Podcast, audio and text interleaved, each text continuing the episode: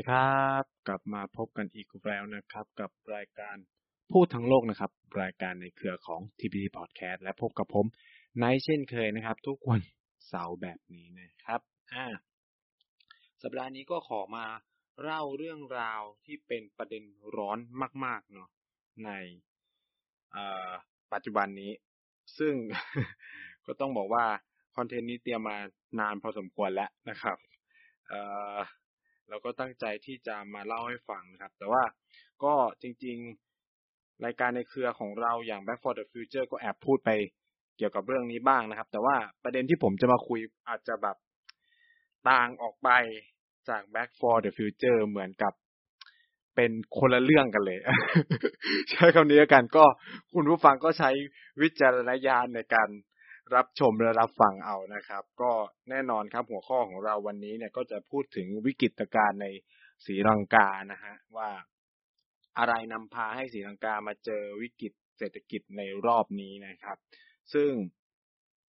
แน่นอนครับ ทุกพาดหัวสำนักข่าวเนี่ย มักจะพูดถึงประเด็นเรื่องเกี่ยวกับหนี้ของจีนนะ Back for the Future ก็พูดเรื่องนี้เหมือนกัน แล้วก็อย่างที่บอกข่าวต่างประเทศหลาย ๆ ข่าวเนี่ย ก็พูดเรื่อง กับดักหนี้จีนมาโดยตลอดจริงๆผมเคยพูดเรื่องกับดักหนี้จีนไปแล้วรอบหนึ่งเนาะว่าเอาจริง ๆ มันเป็นมิสเนาะมันเป็นมิดคือมันเป็นคล้ายๆ มายาคติที่เอามาใช้อธิบายในในเรื่องนี้คือโอเคแหละหลายคนก็จะบอกว่าผมอาจจะโปรจีนหรือนู่นนี่นั่นอะไรเงี้ย แต่ว่าเออวันนี้เอาข้อมูลที่น่าสนใจมามาแบ่งปันกันดีกว่า ซึ่งไปตัดสินใจกันเอาเองเนาะซึ่ง อันเนี้ยผมต้องพูดว่าผมมาจากการรวบรวมบทความทางวิชาการหลาย ๆ ชิ้นเนาะซึ่งเขียนโดยคนศรีลังกาด้วยนะเออหนึ่งในชิ้นสำคัญที่ผมคิดว่า และผมใช้เป็น reference ในการอ้างอิงในการพูดถึงเรื่องปัญหาเรื่องกับดักนี่จีนเมื่อเมื่อก่อนหน้าเนี่ยก็คือเป็นของอาจารย์อูเมสโมลามูดาลีนะครับ ซึ่งเขาเป็นปัจจุบันเป็น อาจารย์ประจำมหาวิทยาลัยโคลัมโบนะก่อนเออแต่งานที่เนี่ยเขียนตอนที่เขาเรียนหนังสือเอ่อเกี่ยวกับด้านเศรษฐศาสตร์อยู่ที่วอลวิกนะครับ ก็ชื่อบทความไปอ่านได้ใน The Diplomat นะครับ เรื่องอ่อ East Sri Lanka really are victims of China's death trap นะชื่อบทความก็น่าสนใจมากนะครับ แล้วก็ชื่อบทความย่อยนะศรีลังกา death crisis and Chinese loan separating myth from reality นะคือแบบ คือต้องบอกว่าอาอาจารย์คนเนี้ยนะครับเขาทำงานวิจัยแล้วก็ติดตามเนาะเรื่องเกี่ยวกับหนี้สาธารณะของของศรีลังกามาโดมาโดยเฉพาะเลย เขาทำวิจัยแล้วก็มี บทความทางวิชาการเกี่ยวกับเรื่องนี้โดยเฉพาะ ซึ่งอันนี้ก็จะเป็นบทความหลักที่ผมจะใช้ในการอ้างอิงการพูดคุยในวิกฤตเศรษฐกิจรอบนี้นะครับของของศรีลังกาเนาะซึ่งผมคิดว่ามันเป็นบทความที่อธิบายได้ดีมากนะ แล้วก็เขียนไว้ตั้งแต่ปี 2019 นะครับ แล้วอาจารย์คนเนี้ยเคยทำนายไว้นะว่าศรีลังกาจะเริ่มเผชิญวิกฤตเศรษฐกิจเนี่ย ในปีสองในช่วงปี 2021 ซึ่งจริงด้วย คือแบบคือโคตรแม่นเอาจริงคือผมอยากแนะนำให้ทุกคนไปอ่านมาก บทความบทความแล้วก็ไปติดตามทวิตเตอร์ของเขาได้นะครับ ชื่อเดียวกันเลยอูเมสโมรามูดารีนะครับ ซึ่ง หลักๆนะ เขาให้เวทกับเรื่องหนี้สาธารณะของจีนน้อยมากนี่หนี้สาธารณะของศรีลังกาที่มีต่อจีนจากการลงทุนจากการกู้หนี้ยืมสินของจีน น้อยมากครับ คือ เขาเขียนไว้เพียงแค่ว่าปัญหาเดียวของศรีลังกาต่อการกู้เงิน กู้ยืมเงินจีนมาพัฒนาประเทศเนี่ย คือการที่รัฐบาลศรีลังกาในเวลานั้นไม่ยอมเจรจาเพื่อให้ได้ดิวที่ดีที่สุด ความหมายก็คือว่าศรีลังกาเนี่ยกู้เงินจาก Exim Bank ของจีนเนี่ย เพื่อมาพัฒนาโครงสร้างพื้นฐาน โดยเฉพาะท่าเรือฮัมปันโตต้าเนี่ย ด้วย commercial rate commercial rate คือ เออเป็น เป็นเขาเรียกว่าอะไรเป็นอัตราหนี้สิเออมันเป็นเปอร์เซ็นต์สัดส่วนที่ต้องใช้หนี้ในราคาพาณิชย์ คือมันไม่ใช่เป็นราคารัฐบาลกับรัฐบาลอะ ซึ่งมันควรจะดิวให้ได้ถูกลงได้ ถ้าแบบรัฐบาลศรีกาเจรจาหน่อยแต่ดันไปดิวได้ในราคาเชิงพาณิชย์ ซึ่งซึ่งมันก็เลยทำให้ยอดหนี้เป็นยอดหนี้เชิงพาณิชย์ ที่คุณก็คือต้องหาเงินมาให้ได้ตามเลทนั้น เออ คือนี่คือสิ่งเดียวที่เขามองว่ามันเป็นปัญหาของรัฐบาลนะครับ ในการกู้หนี้จากจีนมาลงทุนพัฒนาประเทศนะ ซึ่งไอ้บทความที่เนี่ยก็น่าสนใจอีก คือทุกคนเนี่ยเวลาพูดเรื่องกับดักหนี้จีนกับศรีลังกา ก็มักจะคิดว่าโหจีนเนี่ยต้องเป็นเจ้าหนี้รายใหญ่เนาะของศรีลังกานะ ต้องต้องเป็นแบบเออทำทำให้สามารถแบบชี้ซ้ายชี้ขวาของศรีลังกาได้ แต่รู้ไหมครับ ว่าเจ้าหนี้รายใหญ่จริงๆของศรีลังกาคือประเทศอะไร อ่าทายติ๊กตอกติ๊กตอกอ่าบางคนอาจจะคิดว่าเป็นอินเดียหรือคำตอบคือไม่ใช่นะ เจ้าหนี้รายใหญ่จริง ๆ ของศรีลังกาเนี่ย คือการหนึ่งเลยก็คือการกู้ยืมเงินจากตลาด อ่า การกู้เงินจากตลาดคือคือการออกบอลออกธนบัตรต่างๆ นั่นแหละนะครับ ซึ่งก็เกิดขึ้นทั่วไปในหลาย ๆ ประเทศ ซึ่งศรีลังกาก็เปิดโอกาสให้ต่างชาติเข้ามาถือ ธนบัตรของรัฐบาลได้นะครับ ซึ่งมีสัดส่วนมากถึงสามสิบเก้าเปอร์เซ็นต์อะฉะนั้นเจ้าหนี้รายใหญ่ก็คือคนทั่วๆไปอะแต่ถ้าคิดเป็นอันดับที่สองเนี่ย กลับกลายเป็นหน่วยงานระหว่างประเทศ โดยเฉพาะ Asian Development Bank หรือ ADB ครับ ADB เป็นเจ้าหนี้ที่เป็นสถาบันการเงินระหว่างประเทศ รายใหญ่ที่สุดของศรีลังกา คิดเป็นสัดส่วนถึง 14%ของยอดหนี้ทั้งหมด อันนี้ข้อมูลในปี 2017นะครับแล้ว ADB ใครเป็นเป็นผู้ก่อตั้งใครเป็น ใครเป็นผู้สนับสนุนหลักนะครับ ทางการเงินคำตอบก็คือ ญี่ปุ่นนะฮะอะ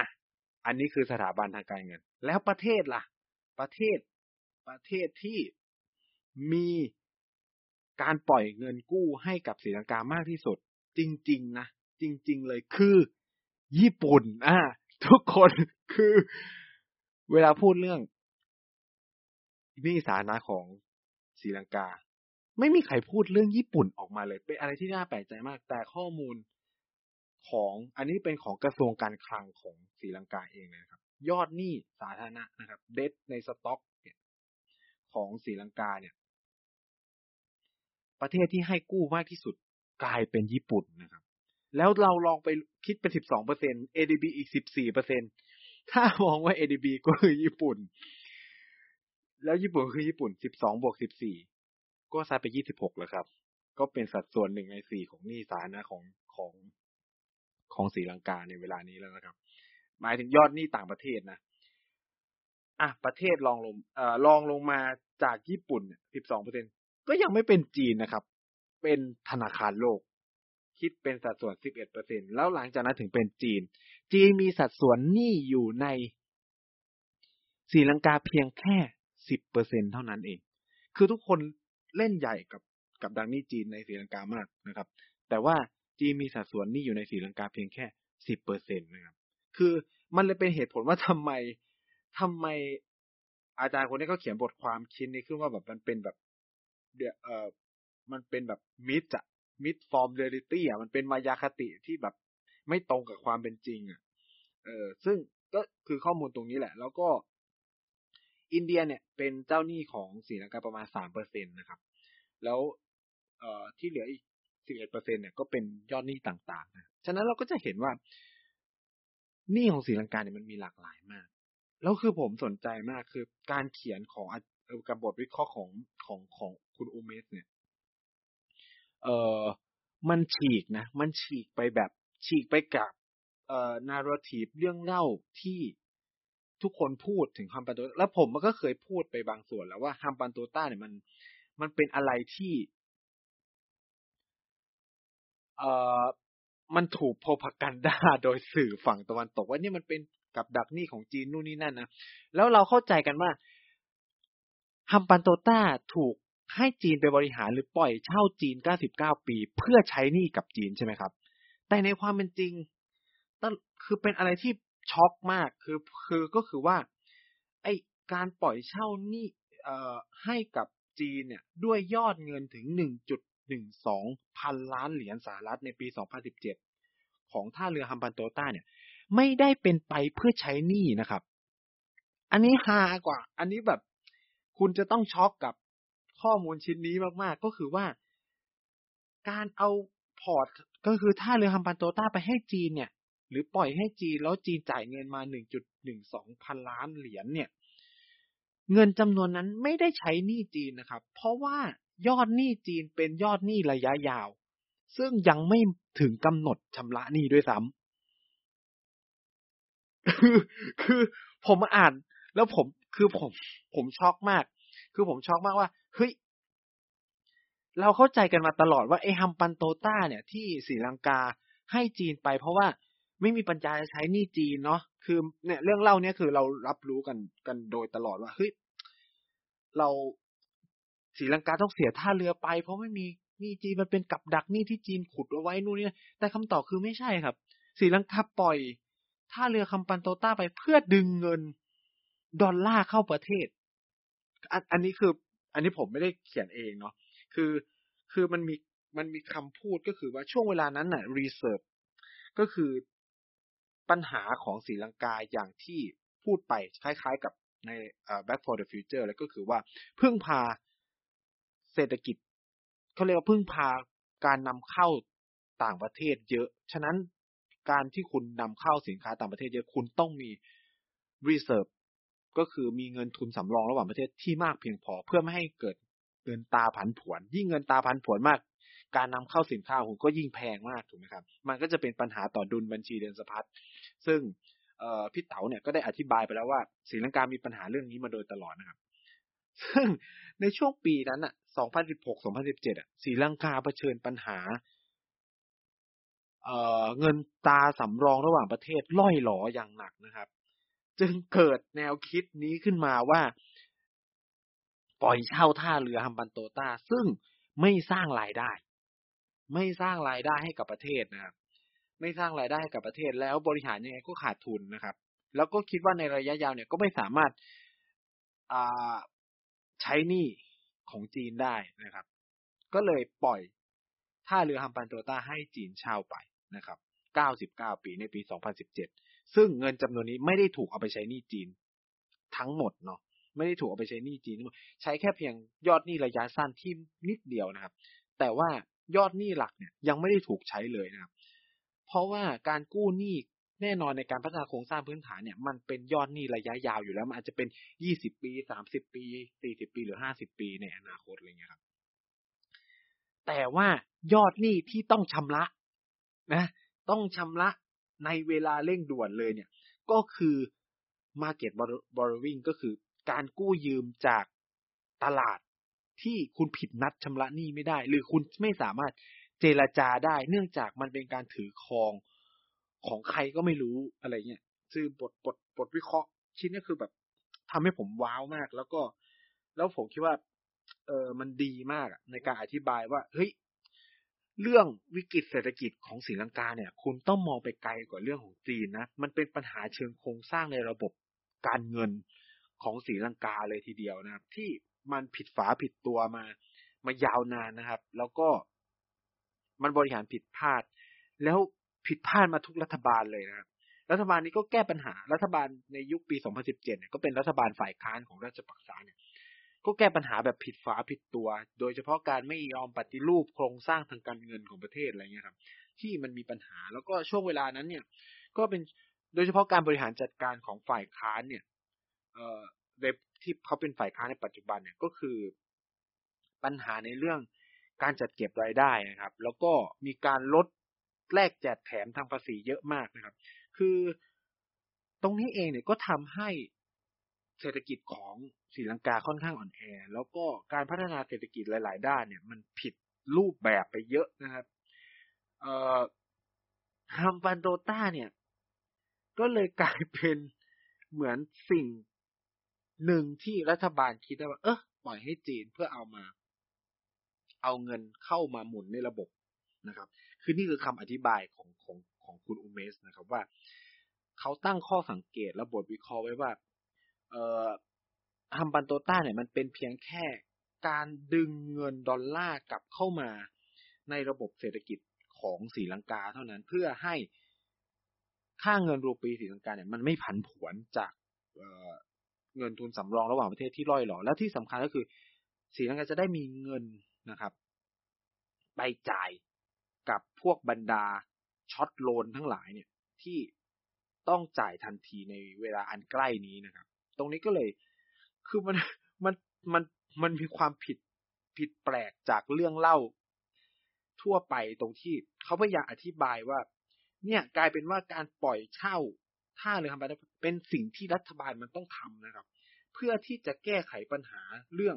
BOP หรือ Balance of Payment หรือดุลบัญชีเดินสะพัดเนี่ยของประเทศที่มันหนักมากจากปัญหาเรื่องการส่งออกที่ลดลงนะ แล้วก็รวมถึงการมี FDI เข้ามาในในสีลังกาน้อยก็คือ ก็คือดุลบัญชีนะครับมันมันเป็นดุลสองฝั่งเนาะ import export นู่นนี่นั่นใช่ไหมเงินเข้าเงินออกเนี่ย ซึ่งปัญหาคือสีลังกานำเข้าอย่างเดียวนะครับ ไม่ได้ ไม่ได้ เอ่อไม่ได้เขาเรียกว่า ไม่ได้สามารถสร้างรายได้ภายนอกมากเท่าไหร่นักนะครับ แล้วที่สำคัญเนี่ยก็เป็นหนี้ กับสถาบันการเงินระหว่างประเทศเยอะแยะมากมายในต่างประเทศนะครับ ที่ผมอธิบายไปในตัวเลขก็คือ นี้จีนมันเพิ่งสร้างเมื่อปี 2013 เอง มันไม่สามารถแบบมันมันเร็วเกินไปอะ ที่จะแบบไม่กี่ปีต้องใช้นี้เพราะว่าการลงทุนโครงสร้างพื้นฐานน่ะอย่างที่ทราบครับว่าเอ่อการชำระยอดหนี้ต้องใช้เวลายาวนานพอสมควรนะครับ แล้วตรงนี้เองมันมันมีระยะเวลา คือเขาเขียนแบบนี้นะครับ leasing out Hambantota port was one of the way to increase the country foreign reserve นี่คือเขาใช้คำนี้นะ เออ ฉะนั้นเนี่ย เรื่องนี้มันมันมันไปไกลมาก แล้วก็ เอ่อ ตรงนี้เองเนี่ย มันก็ช่วยกลับมานะครับ เอ่อ แก้ไขปัญหาในเชิงเรื่องระบบเศรษฐกิจของของศรีลังกาด้วย คือ คือต้องมองอย่างนี้ว่าเงินที่ได้จากการปล่อยฮัมบันโตต้าไปเนี่ย มันกลับมาสร้างความเข้มแข็งให้กับ เงินทุนสำรองระหว่างประเทศของศรีลังกาในปี 2017 แล้วก็ปี 2018 ด้วยนะครับ ในเชิงสกุลเงินดอลลาร์นะครับ ซึ่งมันทำให้การใช้หนี้ของศรีลังกาเนี่ย มันมีอัตราที่ลดลง เหตุผลก็คือว่าค่าเงินศรีลังกามันกลับมาแข็งค่าขึ้นนะครับ แล้วการใช้หนี้ที่มันเป็นการ กู้หนี้จากต่างประเทศแน่นอนมันต้องกู้ในสกุลเงินต่างแบบเงินตาต่างประเทศเนี่ย เมื่อสกุลเงินของคุณแข็ง เท่ากับว่าคุณก็จ่ายหนี้น้อยลงนะพอเมื่อเทียบกับอัตราแลกเปลี่ยนอะไรเงี้ยอ่าแต่ว่าเขาก็มองว่า อันนี้มันเป็นการแก้ไขวิกฤตระยะสั้นจนเกินไปคือ คือบทวิเคราะห์เนี่ยเขาพยายามอธิบายให้เราเห็นว่าเฮ้ยอันนี้มันเป็นการขายผ้าเอาหน้ารอดของรัฐบาลในในช่วงเวลานั้นก็คือ พอเวลาผ่านไปเนี่ยห้าปีไหมสองพันสิบเจ็ดสองพันสิบแปดห้าปีเนี่ยมันคือคือเราต้องมองว่ายอดหนี้มันจะมาเรื่อยๆ คือการชำระหนี้มันจะแบบ โดยเฉพาะพวก short term เนี่ยมันจะต้องถูกจ่ายออกไปเรื่อยๆนะครับ ตรงนี้เองเนี่ย รัฐบาลไม่มีการปฏิรูปในช่วงระหว่างที่ผ่านมานะครับเอ่อโดยเฉพาะบรรดาสิ่งที่เราเรียกว่า international sovereign bond ถือว่าเป็นวิกฤตใหญ่มากของศรีลังกา โดยเฉพาะในช่วงปี 2019 2020 2021 2022 เนี่ยสินการเราต้องจ่ายหนี้กับ international sovereign bond เยอะมากๆนะครับนั้นนี่มันก็เลยกลายเป็นปัญหา คือที่อธิบายกันว่าไอ้ยอดหนี้ที่ต้องชำระในปี 2021 2022 ที่คิดเป็นมากถึง 70%ของรายได้รัฐบาลเนี่ย มันมาจาก international sovereign bond นะครับ ไม่ได้มาจากยอดหนี้ที่ศรีลังกาไปกู้จากญี่ปุ่น ไปกู้จากจีน ไปกู้จากอินเดียเลย เพราะว่าสิ่ง สิ่งที่ศรีลังกาไปกู้กับประเทศเหล่านี้ได้ จากกับประเทศเหล่าเนี้ยมันสามารถนิโกชิเอตได้ มันสามารถคุยกันได้นะครับ ซึ่งศรีลังกาก็ไปคุยนะนะในช่วงที่ผ่านมาเนี่ยก็ไปคุยกับจีน ไปคุยกับอินเดีย ไปคุยกับญี่ปุ่นว่าขอผัดผ่อนการชำระหนี้ออกไปก่อนอะไรเงี้ย เพราะว่าต้องเอาเงินมาใช้หนี้กับ international sovereign bond ที่คุณผิดนัดชำระหนี้ไม่ได้ การที่คุณผิดนัดชำระหนี้มันจะนำมาสู่การที่คุณจะถูกจัดเรตติ้งใหม่หมด การที่คุณ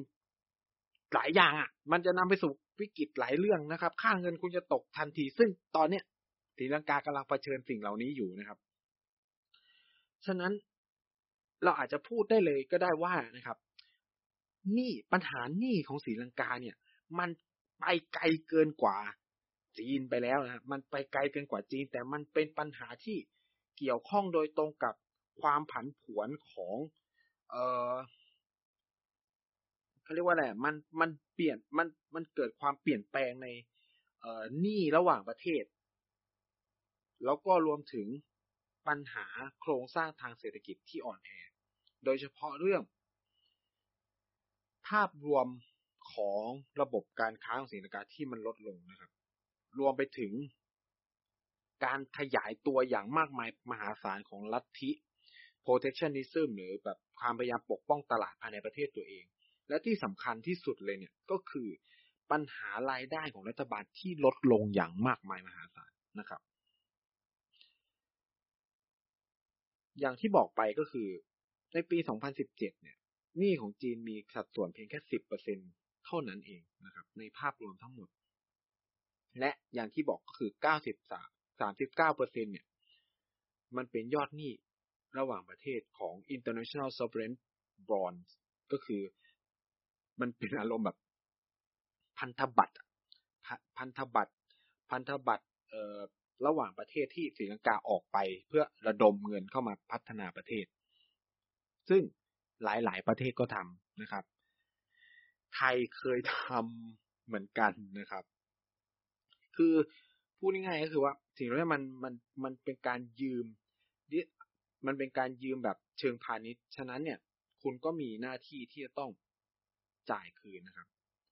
ซึ่งตรงนี้เองเนี่ยทำให้เป็นสิ่งที่หนักมากสำหรับศรีลังกาในในช่วงที่ผ่านมานะครับ แล้วก็ กลายเป็นความเสี่ยงนะครับของศรีลังกาที่ต้องแบกรับในในช่วงนั้นนะครับ คือมันมีการคุยกันพอสมควรแล้วแหละในในบรรดานักเศรษฐกิจ นักเศรษฐศาสตร์ของศรีลังกา ตั้งแต่ช่วงปี 2017-2018 เนี่ยที่เริ่มเห็นตัวเลขของปัญหาหนี้ระหว่างประเทศนะครับ โดยเฉพาะมันจะกลายมันจะผันผวนมากหาก อัตราแลกเปลี่ยนของศรีลังกาเนี่ยมันเปลี่ยนแปลงไปนะครับ โดยเฉพาะเมื่อเออดุลบัญชีเดินสะพัดของคุณไม่สมดุลเนี่ย มีการนำเข้ามากกว่าส่งออก มีเป็นเรื่องง่ายว่าคือมันติดลบขึ้นมาเนี่ย มันก็นำไปสู่การที่คุณจะต้องเผชิญกับค่าเงินที่เปลี่ยนแปลง เมื่อค่าเงินเปลี่ยนแปลงนี่สาหน้าคุณก็เพิ่มขึ้นตามไปด้วย คือผมถ้าจะยกตัวอย่างแบบเห็นภาพง่ายๆคือวิกฤต 40 ของไทยอะ นั่นแหละ เมื่อค่าเงินคุณเปลี่ยนปั๊บเนี่ยจากหนึ่งดอลลาร์ยี่สิบกว่าบาท เป็นสี่สิบกว่าบาทอย่างเงี้ย ก็คือนี่คุณเพิ่มสองเท่า อะ เออ นี่คือสิ่งที่สีลังกากำลังเผชิญอยู่ในเวลานี้แล้วกลายเป็นวิกฤตเศรษฐกิจเนี่ยคล้ายๆ คือแค่ว่ายังไม่มีใครไปโจมตีค่าเงินสีลังกา ถ้ามีคนไปโจมตีค่าเงินสีลังกาปั๊บจบเลยประเทศนี้ก็คือเหมือนเรานะครับ เป็นต้มยำกุ้ง อันนี้ก็อาจจะเป็นต้มยำอะไรสักอย่างที่แบบ เละตุ้มเป๊ะแน่นอนนะครับ แค่นี้คือ นี่คือยังไม่มีใครโจมตีค่าเงินขนาดนั้นนะครับสีลังกาก็เละแล้วนะฮะเออ นี่คือปัญหามากนะครับ แล้วก็อย่างที่บอกคือ ตลอดหลายปีที่ผ่านมาเนี่ยศรีลังกาเนี่ยก็ล้มเหลวในการเพิ่มการส่งออกหรือดึงเงินการลงทุนระหว่างประเทศเข้ามาในในประเทศนะครับ คือ เอ่อ Back for the Future อธิบายไว้ว่า FDI ของศรีลังกาตลอดหลายปีที่ผ่านมาเนี่ยกว่า 30%เนี่ยมันมาจากจีนนะครับ ซึ่งในมุมมองของนักเศรษฐศาสตร์ถือว่าเป็นเรื่องดีนะ เพราะว่ามันมีเงินลงทุนจากภายนอกเข้ามาในประเทศ มันคือการดึงเอาเงินดอลลาร์หรือเข้ามาใน reserve ของประเทศตัวเองนะครับ ซึ่งยิ่งเยอะจะเป็นผลดีต่อระบบเศรษฐกิจ โดยเฉพาะสำหรับกับประเทศประเทศกำลังพัฒนาอย่างสีลังกาเนี่ย แต่กลายเป็นว่ามันไม่เพียงพอนะครับ ที่จะไปแมช คือเข้าไปแบบไปถ่วงดุลคือเข้าไปสร้างความสมดุลกับสิ่งที่เกิดขึ้นนั่นก็คือหนี้ต่างประเทศที่ต้องจ่ายที่มันเพิ่มขึ้นอย่างต่อเนื่อง แม้ว่าในยุคปีสองในยุครัฐบาลฝ่ายค้านของคุณรานิวเนี่ย จะพยายามลดการกู้เงินจากต่างประเทศ แต่สัดส่วนการใช้หนี้กลับเพิ่มขึ้นนะ เหตุผลก็คือว่า เพราะมันเป็นช่วงกำหนดระยะเวลาการที่คุณต้องคืนหนี้ที่คุณไปปล่อย ไปปล่อย international sovereign bond มาเนี่ย คุณก็ต้องใช้ก็คือเขาปล่อยตั้งแต่ช่วงหลังสิ้นสุด สงครามกลางเมือง 2006 2007 เนี่ยเขาปล่อยใช่ไหมก็คำนวณก็คือ 10 ปี 15 ปี มันก็พอดีอะ 2017 2022 เห็นไหมมันพอดีพอดีเลยนะครับ คือคือเราเราต้องมองในมิติตรงนี้ด้วย แล้วก็เมื่อเป็นอย่างเงี้ยเรโชความเอ๊ะมันแตกต่างกันมากนะครับ เออสัดส่วนการส่งออกต่อ GDP ก็ตกลงอย่างต่อเนื่องในปี 2000 ถึง 2000 เอ่อ ในปี 2000 เนี่ย อยู่ที่ 39เปอร์เซ็นตนะครับเรโชสูงมาก แต่ปี 2017 เนี่ย อยู่แค่ 21เปอร์เซ็นตกหวบลงมาทันทีนะครับ แล้วก็ ในขณะเดียวกันเนี่ยเออบริการเนาะบริเอ่อการจ่ายเงินหนี้ระหว่างประเทศต่อสัดส่วนการการส่งออกเนี่ย กลายเป็นว่าก็ขาดก็ขาดความมีเสถียรภาพเนาะไม่มีเอ่อไม่มีเขาเรียกว่า sustainability คือไม่มีเสถียรภาพเพียงเอ่อจะเป็นความยั่งยืนมันไม่มีนะครับ โดยเฉพาะ จุดพีคเนี่ยในปี 2015 เนี่ยมากถึง 28%เลยนะครับ ซึ่งในปี 2007 อยู่แค่ 10%เท่านั้นเอง 10.6%อะไรเงี้ย แล้วก็ในปี 2017 เนี่ยก็ก็ยังสูงถึง 22.5%ถือว่าสัดส่วนหนี้ต่อการส่งออกก็คือสูงมากนะครับ เอ่อคือคำว่าสูงก็คือว่า มันมีสัดส่วนที่ต้องใช้นี่มากกว่าใช้คำง่ายๆแบบนี้แล้วกันนะครับ ตรงนี้เองเนี่ยก็เป็นปัญหาอย่างมากนะครับ แล้วก็ดรอปลงมาเรื่อยๆ ถ้าดูสัดส่วนเนี่ย มันทำให้ตรงนี้เองเนี่ยสีลังกาเนี่ย ต้องพยายามที่จะเพิ่ม reserve เขาเรียกว่ามันเป็นแบบการทุนสำรองระหว่างประเทศอะเพิ่มขึ้นอะไรเงี้ย เพื่อที่จะแก้ไขปัญหาตรงนี้นะครับ ซึ่ง ในปี 2019 ถึง 2022 เนี่ย sovereign bond เนี่ย ที่จะต้องใช้คืนมีมูลค่าถึง5,000ล้านเหรียญนะครับสูงมากนะคืออย่างที่บอกบทความที่เขียนในปี 2019เนอะเออฉะนั้นเนี่ย ตรงนี้เองเนี่ย มันก็ทำให้ รัฐบาลต้องพยายามหาต่าง ๆ แล้วฮัมปันโตต้าเนี่ยมันก็คือคำตอบหนึ่งนะครับ ที่ ที่รัฐบาลศรีลังกา เอาไปปล่อย เพื่อดึงเงินดอลลาร์กลับเข้ามาในประเทศเข้ากับรีเฟเอ่อ รีเข้าเข้ามาในทุนสำรองระหว่างประเทศของตัวเองเนาะที่น่าสนใจกว่านั้นนะครับ นอกจากท่าเรือฮัมปันโตต้าที่จะถูกที่โอเคส่งมอบไปให้กับจีนเรียบร้อยแล้วเนี่ย จริง ๆ แล้วรัฐบาลศรีลังกาในเวลานั้นนะในยุคของรัฐบาลรานิวเนี่ย ได้มีแผนเนาะมีแผนว่าจะปล่อยท่าอากาศยานนานาชาติ มัตตาลาราชปักษานะครับ ให้กับอินเดียด้วยนะครับ เพื่อดึงเงินดอลลาร์เข้ากับเข้ากลับมากลับมาในในประเทศเนี่ย ซึ่งเหตุผลเดียวกับฮัมบันโตต้า port เลยก็คือว่า ก็คือท่าเรือฮัมบันโตคือ มันไม่สร้างมูลค่า แล้วก็ไอไอสไอสนามบินเนี่ย มันถูกเรียกกันขำๆว่า มันเป็นสนามบินนานาชาติที่ ว่างเปล่าที่สุดในโลก ก็คือมันไม่มีคนใช้บริการนะครับ จริงๆเนี่ยปัญหาของฮัมบันโตต้า port แล้วก็มาตามัตตาลาราชปักษา international airport เนี่ยก็คือปัญหาคือการลงทุนโดยที่ไม่ดูสี่ดูแปดใดๆทั้งสิ้นของรัฐบาลในยุคของราชปักษาของมหินทราราชปักษาหลัง หลังสงครามกลางเมืองนะครับ คือต้องมองอย่างนี้ว่า อันนี้เป็นเป็นสิ่งที่ทุกคนวิจารณ์นะว่าเออมันเป็นปัญหาของราชปักษาเหมือนกันก็คือหนึ่งคือคุณกู้เงินจากจีน ไม่ยอมลดสัดส่วนนี้คือคุณกู้ในราคาพาณิชย์นะครับสองก็คือว่าสิ่งที่คุณไปลงทุนเนี่ย มันไม่สร้างมูลค่าอะไรเลย ยกเว้นมูลค่าทางการเมืองอ่าอันเนี้ยคนไม่ค่อยพูดถึง คือคนถามว่าทำไมต้องไปฮัมบันโตตาพอร์ตทำไมต้องไปมัตตาลาราชปักษาแต่ เพราะว่าฐานเสียงสำคัญของตระกูลราชปักษาอยู่ที่เมืองนั้นครับ และพื้นที่บริเวณนั้นไม่ถูกพัฒนามาเป็นเวลานานแล้วนะครับ การที่คุณเอาเมกะโปรเจกต์ไปลงเนี่ย มันมาพร้อมกับการอัดฉีดเม็ดเงินลงไปในพื้นที่จำนวนมหาศาลมันก็เขาเรียกว่า มันก็สร้างแรงสนับสนุนทางการเมืองให้กับราชปักษาไปโดยปริยายนะ นี่นี่คือการลงทุนทางการเมือง นะ ซึ่งเกิดขึ้นทั่วโลกนะ ให้ยกตัวอย่างเช่นแบบเนี่ย การลงทุนพัฒนาถนนถนนตามหมู่บ้านอะไรเงี้ย ซึ่งบางทีแบบโอ้ไม่สร้างผลประโยชน์ทางเศรษฐกิจหรอก แต่ต้องทำเพราะว่ามาสร้างผลประโยชน์ทางการเมืองให้กับนะนี่คือระบอบประชาธิปไตยที่ก็ต้องยอมรับในในสิ่งเหล่านั้นนะครับ แล้วก็นี่ก็แลกมาด้วยต้นทุนมหาศาลของคนทั้งประเทศเหมือนกันนะฮะเออ อันนี้ก็เป็นปัญหานะ เอออย่างที่บอกก็คือสองโครงการนี้มันถูกวิพากษ์วิจารณ์อย่างหนักเลยว่าแบบ มันไม่ยั่งยืนแล้วก็ไม่สร้างมูลค่าเพิ่มใด ๆ นะครับ ที่ที่เออเขาเรียกว่า ให้กับประเทศเลยนะครับ จากโครงการนี้ แต่ว่า มันเป็นความเป็นจริงที่ก็ต้องยอมรับว่า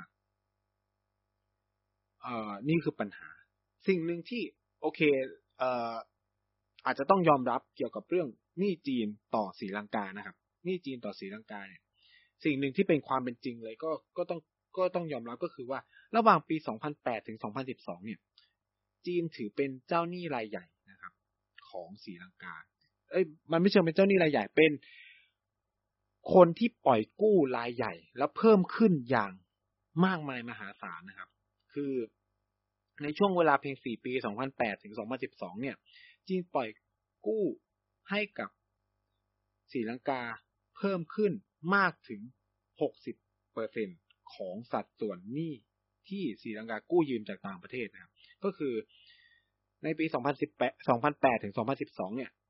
ศรีลังกากู้หนี้ต่างประเทศ 100%เนี่ย เป็นจีนแล้วอะ เป็นจีนแล้วเนี่ย 60%อีก 40%ก็กู้ประเทศอื่น แต่อย่างไรก็ตามเนี่ย การอธิบายเพียงแค่ว่าปัญหานี้เป็นปัญหาของกับดักนี้จีเนี่ย มันมันง่ายเกินไปนะครับ มันง่ายเกินไป แล้วเขาแล้วต้องยอมรับประการหนึ่งก็คือว่า แม้ว่าไม่มีสัดส่วนนี้จีเนี่ยนี่คือบทความเนี่ย however having said that Sri Lanka would have encountered concern pertaining to external debt sustained ability นะครับ and persistent balance of payment issue even in the absence of Chinese debt นะครับ ก็คือว่ายังไงก็ตามเนี่ย ไม่มีหนี้ถึงไม่มีหนี้จีนเนี่ยศรีลังกาก็จะเผชิญวิกฤตนี้อยู่ดีนะครับ เออ อันนี้คือแบบเป็นสิ่งที่แกพยากรณ์ไว้นะครับ พูดไว้เลยนะครับ ซึ่งตรงนี้เองเนี่ย ก็ทำให้เขาแต่เขาอธิบายเพิ่มเติมอย่างหนึ่งก็คือว่า แต่ปัญหาของการกู้หนี้จีนหนึ่งเลยก็คือเรื่องปัญหาของการไม่มีความยั่งยืนในการลงทุน ซึ่งตรงนี้เนี่ยเขาบอกว่ามันเป็น bigger มันเป็นแบบ bigger mistake นะครับเป็นแบบเป็นความผิดพลาดที่ใหญ่มากของรัฐบาลศรีลังกาในเวลานั้นเนี่ย ที่ไม่ยอมดิวหาดิวที่ดีกว่านี้แล้วก็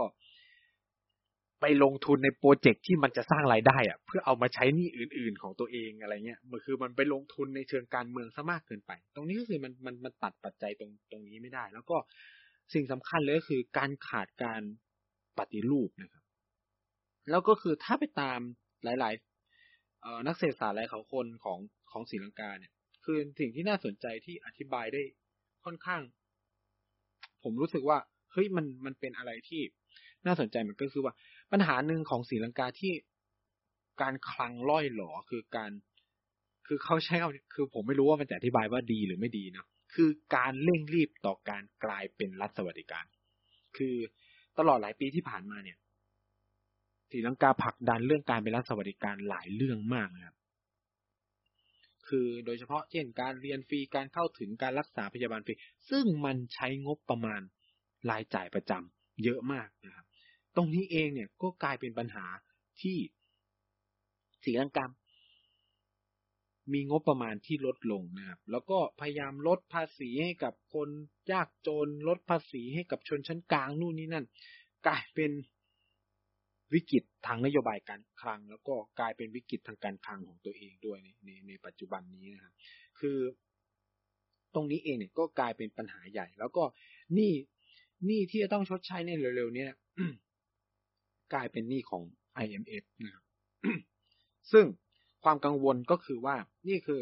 รัฐบาลศรีลังกาพยายามจะกู้เงินจาก IMF เพิ่มเติมใช่ไหมครับ ความกังวลของหลายคนในเวลาเนี้ยโดยเฉพาะนักเศรษฐศาสตร์ก็คือว่า